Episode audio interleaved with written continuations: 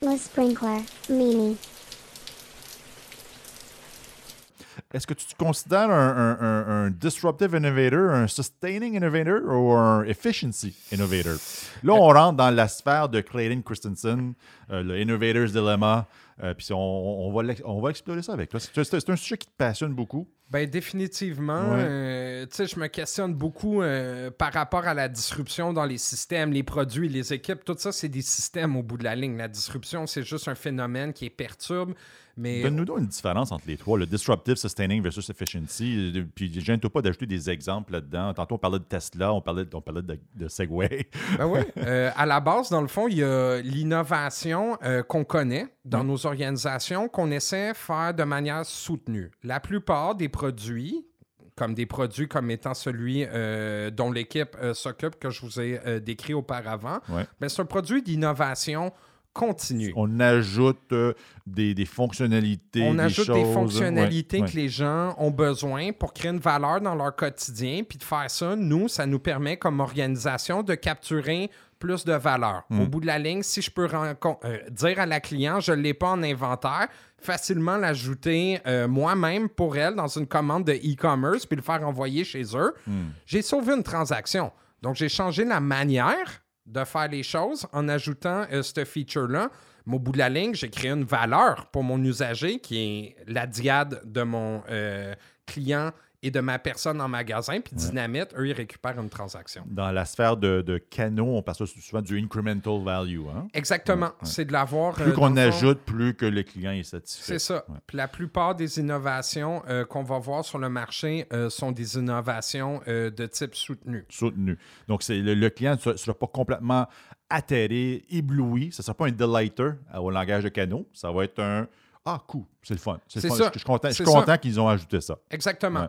Ouais. Et je vais- et donc, je vais con- continuer à payer ma licence mensuelle pour l'avoir. Puis là, on parle vraiment de disruption d'un point de vue euh, technologique, Ouais, right? hein? ouais. C'est la technologie qui Oui. supporte le produit. Parce que toutes ces techniques-là, quand on parle de disruption à la base, puis particulièrement qu'on la voit euh, de la perspective de Christensen, parce Ouais. qu'il y en a d'autres sur le marché, mais Christensen, lui, ce qu'il dit, dans le fond, l'innovation, c'est un point de performance technique. C'est quelque chose qui permet de faire. Puis si tu regardes la plupart des technologies qu'on utilise pour productiser aujourd'hui, Ouais. sont des technologies qui sont matures, Ouais. des microservices, des langages euh, comme TypeScript, comme React, des infrastructures sur Google, là, il y en a euh, derrière la cravate. Absolument rien de disruptif dans ces technologies-là, mais néanmoins, possibilité d'ajouter de plus en plus de valeur Ouais. en productisant sur cet ensemble technologique-là. Tu le dis bien, tu le dis bien, c'est soutenu. Hein? On a- on- c'est incrémental soutenu. Euh, puis, c'est- un exemple de disruptive, c'est, quoi? Ben pour moi, ce serait de le définir avant tout, mais une innovation euh, qui est disruptive, c'est une innovation qui crée une valeur qui n'était pas permise dans le marché à ce point-ci. Ouais. Fait qu'il y a deux points d'entrée, dans le fond, pour l'innovation réductive, euh, dans le fond, disruptive.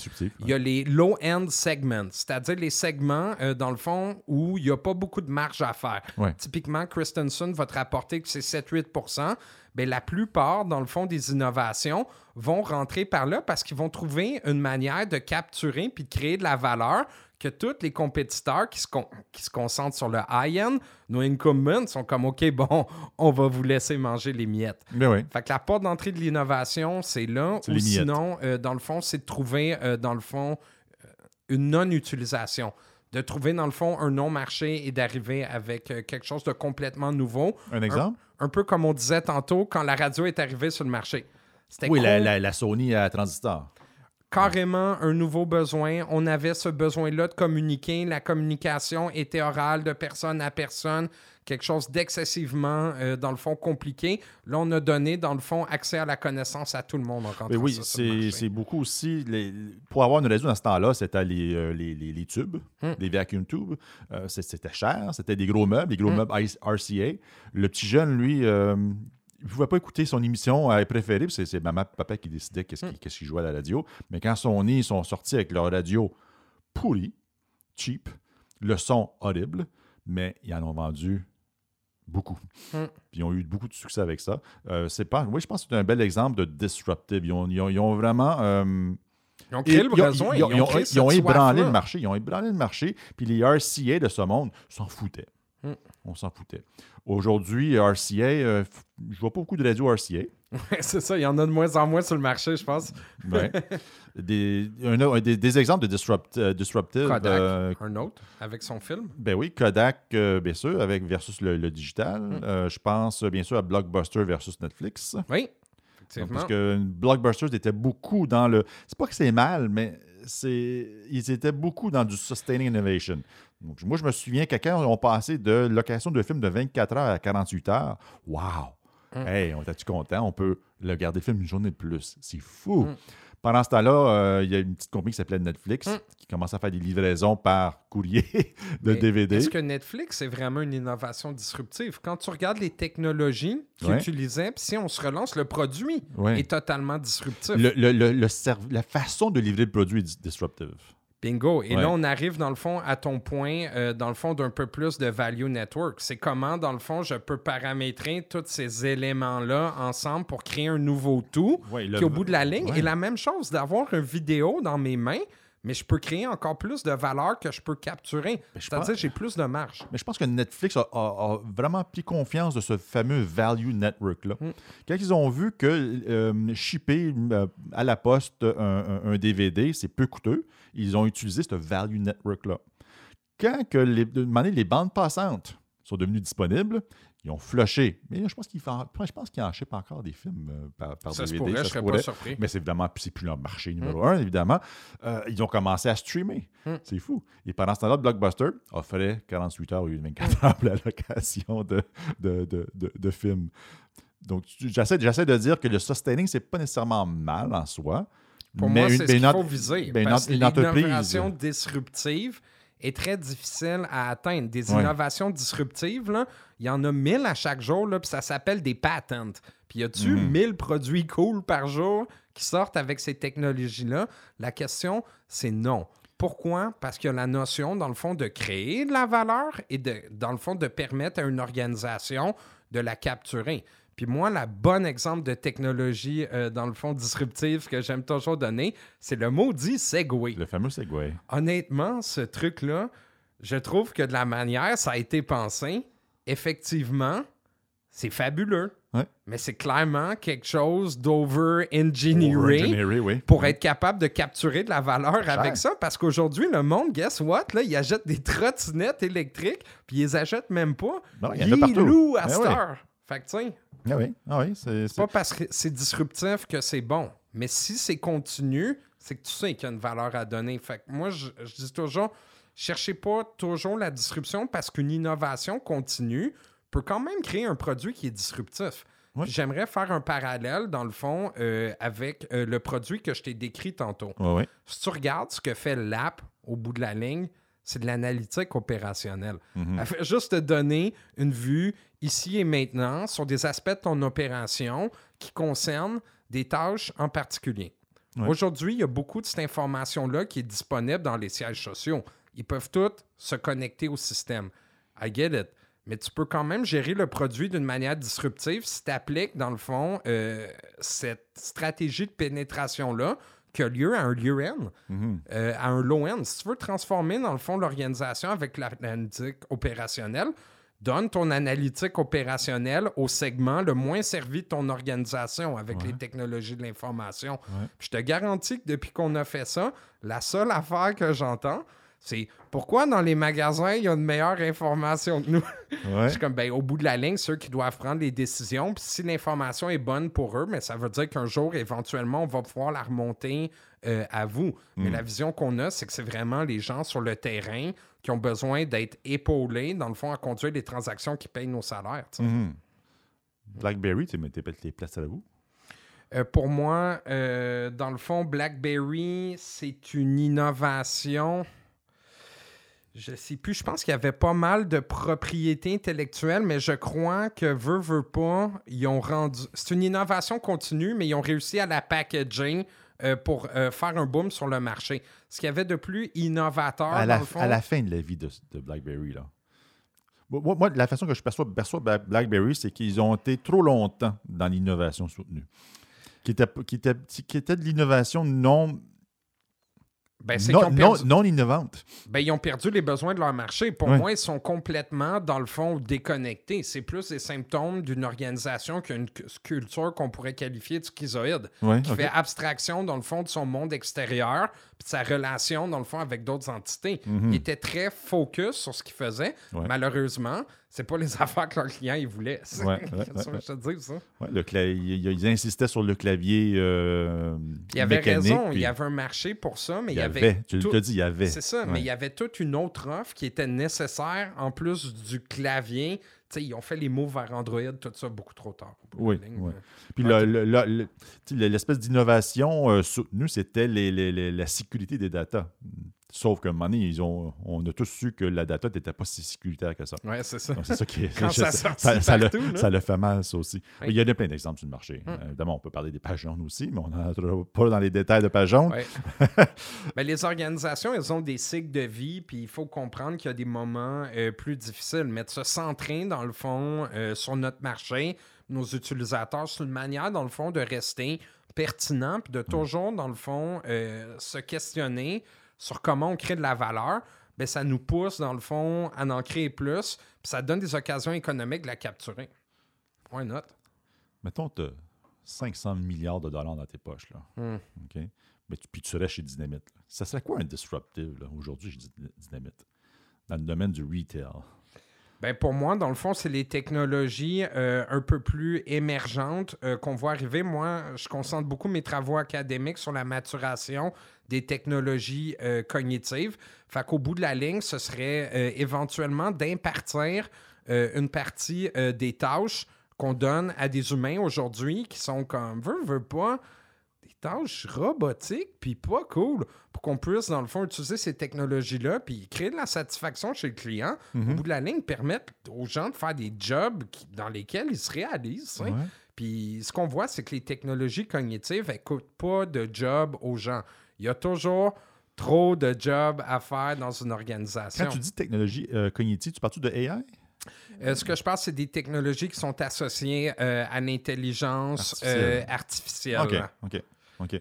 Mais j'aime bien dire euh, les technologies parce qu'au bout de la ligne, euh, l'intelligence artificielle, c'est rien de plus qu'une architecture cognitive. Ouais. Ce sont les grandes euh, fonctions fixes de la cognition à travers le temps qu'on veut recréer avec des technologies qui ont un certain niveau de maturité, soit celui d'un enfant, d'un adulte ou au niveau super humain, comme on peut penser aux modèles de deep learning qui apprennent à un rythme qu'un humain ne peut pas faire. Alors, dans 20 ans, ma fille qui achète de quoi chez Dynamite va, va le vivre comment? Éventuellement, euh, il risque d'avoir toujours euh, des gens dans le magasin, mais euh, toutes les tâches un peu plus ingrates d'ouvrir des boîtes, j'espère vraiment voir des robots qui font ça. Toutes les Des tâches. robots. Puis pour moi, les gens vont rester dans le magasin. Là où il va y avoir de moins en moins de gens, c'est dans nos sièges sociaux. C'est vraiment, tu c'est l'humanité, la qualité de faire la relation avec les gens.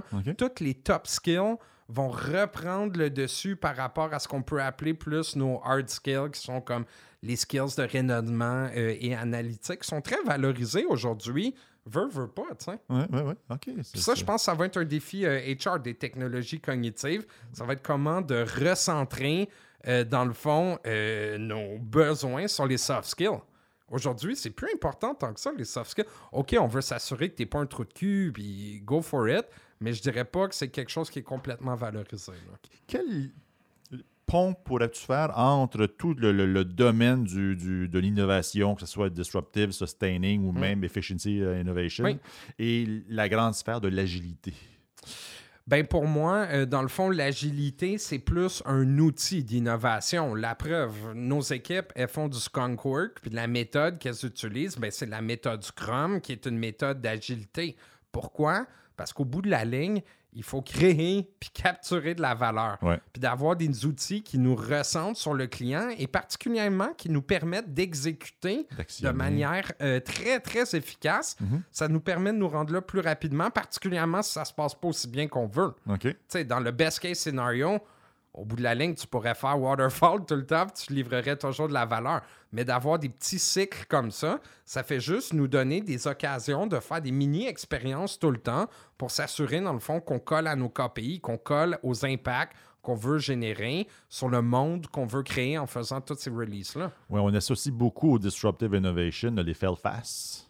Donc, euh, avoir des, pe- des petits échecs euh, rapides dans le but de s'ajuster rapidement. Ben pour moi, c'est comme ça qu'on devrait juste gérer nos vies au bout de la ligne. là. Mais oui, euh, peut-être que c'est associé juste à ça, mais moi, j'aime bien l'appliquer dans toutes les facettes de mon existence. Là. Je trouve. Quoique je veux pas en faire un aspect, dans le fond, de pornographie non plus, comme c'est le cas dans la communauté startup. Tu sais, oui, il y a fail fast, Ouais, ouais. mais il faut pas comme absolutely fail non plus. tu sais. Mhm. Mais oui, j'adhère au principe, mais il faut pas le pousser à l'extrême. Puis il y, a- il y a aussi un aspect du, du, euh, du Disruptive Innovation, ce qui est, c'est l'aspect mise en marché de, de ce qu'on bâtit. Euh, je, je le comprends moins bien, celle-là. Ben, au bout de la ligne, si tu regardes dans le fond les innovations euh, qu'on a fait, particulièrement celles qui étaient disruptives et qui n'ont pas marché, ce Ouais. que ça nous apprend, c'est qu'on a beau avoir des bonnes idées rationnellement qui vont générer les impacts, mais nos systèmes, euh, dans le fond, euh, plus social, ils ont des capacités limitées à absorber l'innovation. Fait Ouais. que de donner trop d'innovation rapidement, ils y verront tout simplement pas la valeur. Puis la- comment pour se manifester, la mise en marché de ça, comment qu'on on peut sensibiliser les gens au fait que le, le produit euh, disruptive, comment on dit disruptive en français? Perturbateur. L'élément perturbateur. perturbateur. J'aime ça, j'aime ça. Pour, pour, le, pour, pour que le, le- le consommateur dise oui, j'en j'en veux. Ben, il n'y a pas de manière de le faire. Si tu regardes, dans le fond, la courbe euh, d'une disruption, euh, dans le fond, tu as plusieurs courbes qu'on va parler. Tu as la courbe de performance Mhm. technologique, qui est celle qu'on a parlé. Tu as la courbe euh, d'adoption, puis tu as la courbe du hype, qui est celle euh, de faire, euh, qui est plus euh, mis de l'avant euh, par Gartner. Mais si on parle, dans le fond, euh, purement euh, de l'adoption, au bout de la ligne, ça revient à... J'ai carrément perdu mon idée. Attends un peu. On parlait de comment, comment amener les gens à s'ouvrir à des, des nouveaux produits qui sont, qui sont vraiment Ah, hors normes, là, des- qui sont, sont vraiment disruptifs. Ben, au bout de la ligne, on peut pas vraiment accélérer ce processus-là formellement parce qu'il y a un état d'esprit qui est nécessaire puis des moyens euh, aussi parce qu'une technologie qui est disruptive, quand elle va arriver euh, sur le marché, elle va moins bien fonctionner que la technologie qui était en place. Oui, ou Right? qui, Au qui bout de en- qui est en place. Ouais. Ouais. Ouais. Moi, j'aime bien euh, parler de l'innovation. là. Je la montre toujours euh, en représentant, dans le fond, DS. OK. Et voici les courbes de l'innovation disruptive. le premier support visuel de l'histoire du podcast. Exactement. Puis euh, au bout de la ligne, ce qui est clé de comprendre, c'est quand qu'une innovation euh, disruptive va être euh, adoptée, il y a déjà un gap de performance. Fait qu'il faut avoir des moyens financiers pour être assez solide pour prendre cette nouvelle technologie-là puis la développer à un niveau de performance qui va atteindre, dans le fond, le manque à gagner de notre technologie qu'on avait avant. Mais en fait, ça, ça devrait être autofinancé. C'est-à-dire que la performance moins bonne que le produit existant, le produit dominant sur le marché, il va quand même chercher un marché niche. Il Et va chercher un marché et c'est le niche. marché niche qui va, qui va financer l'innovation. Le restement. de- ben, en fait, le, le côté sustaining à un certain moment donné du Ben, produit c'est innovant. ça, c'est que ça va devenir, euh, dans le fond, euh, auto-financé. Ça va supporter lui-même, mais dans le fond, il y a quand même un dur prix à payer au, Au- au départ. départ, ouais. Parce que dans le fond, c'est un leap of faith. Parce que si on se rappelle, dans le fond, tous les brevets qui sortent, qui finissent pas en produit, Mhm. ça revient à ça. Une innovation purement disruptive, c'est 100% du risque. On- Tu sais pas, c'est flippé. On a-tu des exemples de ça? J'essaie de, j'essaie Pendant que tu parlais, je me disais, il y a des choses qu'on a vues se pointer le nez un petit peu sur le marché, puis là, poup, ça a disparu. Évidemment, tu as parlé du Segway tantôt. Ça, c'est un exemple. Euh, Je peux checker sur mon Mais ordinateur. euh, je, me, je me demande qu'est-ce qui, euh, qu'est-ce qu'il pourrait y avoir à part de ça. Je te dis, des innovations disruptives, les gens, là, ils passent leur journée à en parler, mais il n'y en a pas eu tant que ça dans le dernier centenaire. Tu peux gérer les trucs de manière disruptive. Mais quand tu regardes ce que c'est puis ce que ça veut dire, c'est-à-dire créer de la valeur puis capturer de la valeur en générant des technologies, pas Ouais. tant que ça. Surtout en Amérique du Nord, ben, je, vais, ben, je vais parler de l'Amérique du Nord, c'est ce que le marché que je connais, que je connais plus. On est beaucoup dans l'innovation d'efficacité. Hmm. On tente de produire la même chose, mais à des coûts moindres. Moi, c'est là-dedans que je me spécialise. Oui. C'est tout ce que j'ai fait euh, dans ma carrière à date, c'est régler, dans le fond, des problèmes d'opération, puis de trouver euh, des manières d'enlever des frictions de ces opérations-là pour ce qu'elles se réalisent mieux, pour qu'au bout de la ligne, on crée plus de valeur, ce qui permet aux organisations tout simplement d'en capturer plus. L'équation est très simple. On crée plus de, plus de profit. On crée la même valeur à moindre coût. Exactement. Ouais. On crée de l'efficacité. L'efficacité. L'effica- De l'excellence opérationnelle, comme vous direz. Et euh, on, ouais, ouais, puis on investit, on réinvestit, on prend le, le- le capital généré, on le réinvestit dans le efficiency innovation. Et puis, oui, les grandes organisations ont tendance à ignorer le côté disruptive. Et puis, c'est là qu'ils se font, ils se font, euh, ils se font ramasser. Ben, c'est ça, au bout de la ligne, c'est très dur de faire face à l'innovation parce que généralement, quand tu sais qu'il y a quelque chose de disruptif qui se pointe le nez pour toi, c'est qu'il est déjà trop tard. Mhm. Fait que là, il faut que tu commences. Il y a différentes stratégies. euh, la, celle qu'on voit beaucoup, c'est le skunk work. Tu vas mettre des équipes spécialisées à travailler sur la, problé- euh, la problématique pour Ouais. développer des solutions. Euh, tu as le double up. Il y a des organisations, ils vont complètement délaisser ce qu'ils font. Ils vont tout réingérer, euh, dans le fond, les ressources dans la nouvelle technologie pour très rapidement développer euh, quelque chose euh, pour se faire. As-tu des exemples de ça? Il faudrait, malheureusement, j'ai pas assez Non. documenté Non, mes choses pour non, en parler. c'est- correct. Non, c'est- c'est- ça va. Je te pose la question, c'est juste par, juste par curiosité. Ben vous, c'est fascinant. Ben oui, c'est tout un. Euh, un- a- En fait, je pense que c'est une, une école de pensée. Mm. Tout le volet euh, de- de- de- d'innovation disruptive et autres. Sinon, une autre des stratégies que tu peux euh, faire en place, c'est le partenariat. C'est de, dans le fond, euh, de travailler avec des startups qui développent la technologie puis de faire des deals de propriété Ouais, intellectuelle. ou un spin-off de ta propre compagnie. Exact. Hein, Desjardins ont développé. euh, ils ont le spin-off, c'est peut-être plus le double up. Là, ouais, ouais. Ben, ben, ça, Desjardins ont sorti le, le, Desjardins digital. Mm. Donc, euh, c'est des gens qui ont été un peu plus isolés pour le développement de, de nouveaux produits. Mais je pense que ce que j'allais dire, c'est le- je pense que toutes les PO ont Mm. intérêt à comprendre un peu plus ce, domaine de, Ah, de- ce- définitivement. cette, cette école de pensée. Définitivement. Euh, puis au si bout de la êtes- ligne, Si vous êtes PO, allez lire un, un livre de Clayton Christensen. Moi, c'est lui que je connais. Qui tu connais Ouais. comme auteur à part de ça? euh, Innovators euh, Dilemma. Sinon, toi, as-tu des trucs? Je peux partager une coupe de papier que je trouve qui sont intéressants, là, surtout des Harvard Business Review, Je- des MIT si tu m'envoies des liens, moi, je, les- je les ajoute dans la description, autant, autant sur YouTube que sur les podcasts Cool. audio. Je te donnerai Ouais, une ouais. coupe. Sinon, moi, j'aime bien. Gans Christensen pour la, per- euh, pour la perspective des entreprises qui sont disruptées, Ouais. puis euh, Gans pour la perspective des disrupteurs. OK. C'est euh, OK. deux auteurs que j'apprécie. Ouais, je pense que les PO de ce monde vont, euh, et tous les product managers Oh vont, vont- vont apprécier beaucoup, beaucoup.